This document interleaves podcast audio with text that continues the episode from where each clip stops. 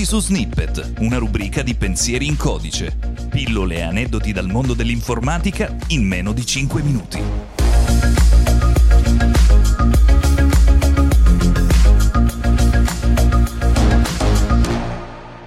Al giorno d'oggi siamo abituati a pensare ai computer in termini di schede elettroniche e microprocessori, componenti miniaturizzati in grado di svolgere complicatissimi compiti in millesimi di secondo, ma a volte tendiamo a dimenticare che lo stato attuale della moderna tecnologia è di fatto una conquista piuttosto recente.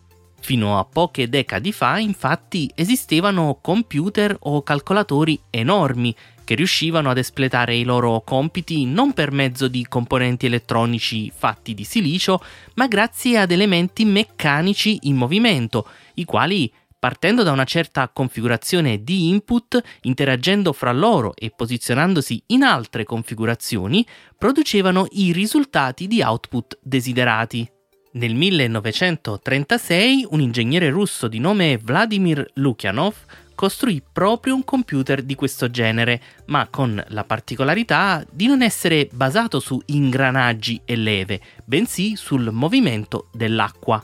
Il Water Integrator, così fu chiamato questo calcolatore, aveva circa le dimensioni di un armadio ed era composto da diversi tubi e pompe interconnessi fra loro. Il livello dell'acqua all'interno di una serie di contenitori rappresentava numeri immagazzinati, proprio come nelle moderne variabili, e il trasferimento tra un contenitore e l'altro rappresentava invece le operazioni matematiche.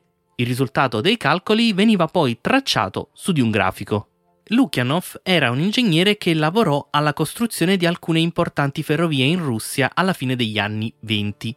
Questo tipo di opere in cemento risente pesantemente degli sbalzi termici, che chiaramente sono piuttosto frequenti in paesi come la Russia, dove in inverno si arriva facilmente a parecchi gradi sotto lo zero.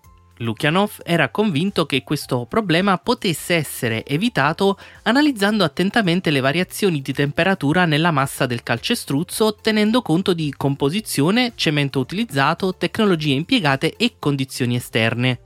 Quindi l'ingegnere iniziò a lavorare a questa sua teoria, ma i metodi di calcolo esistenti non erano sufficienti per fornire una soluzione rapida e accurata alle complesse equazioni differenziali che descrivono l'andamento della temperatura. Tuttavia, durante la sua ricerca, Lukyanov si rese conto che il flusso dell'acqua per molti aspetti si comportava in maniera simile al fenomeno di distribuzione del calore che lui intendeva studiare. La conclusione a cui giunse fu che costruendo un computer in cui il componente principale fosse stato l'acqua, avrebbe potuto visualizzare proprio il processo termico che stava cercando di analizzare e quindi nel 1936 costruì il primo modello di Water Integrator un computer che di fatto a quell'epoca era l'unico in grado di risolvere equazioni differenziali parziali. I primi modelli erano piuttosto grezzi, realizzati in ferro, lamiera e tubi di vetro e venivano utilizzati solo per i calcoli nel campo dell'ingegneria del calore, ma i modelli successivi furono invece in grado di risolvere problemi più complicati e ciò ne ampliò significativamente l'applicazione nonché la diffusione. Negli anni 50 fu perfino costruito un integratore le cui parti potevano essere rimosse e ricombinate in diverse configurazioni a seconda della natura e della complessità del problema da risolvere. Questo computer divenne così versatile che si iniziò a produrlo in serie per impiegarlo in laboratori e università in tutta l'Unione Sovietica. Fu impiegato in una vasta gamma di applicazioni come la risoluzione di problemi di costruzione sulla sabbia, sul permafrost, per lo studio della calotta glaciale artica, persino per la scienza missilistica.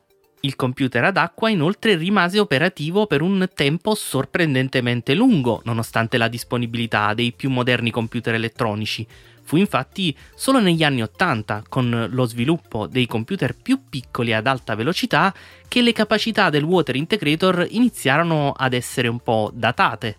Oramai esistono solo due esemplari di computer ad acqua di Lukyanov al mondo ed entrambi sono conservati presso il Museo Politecnico di Mosca.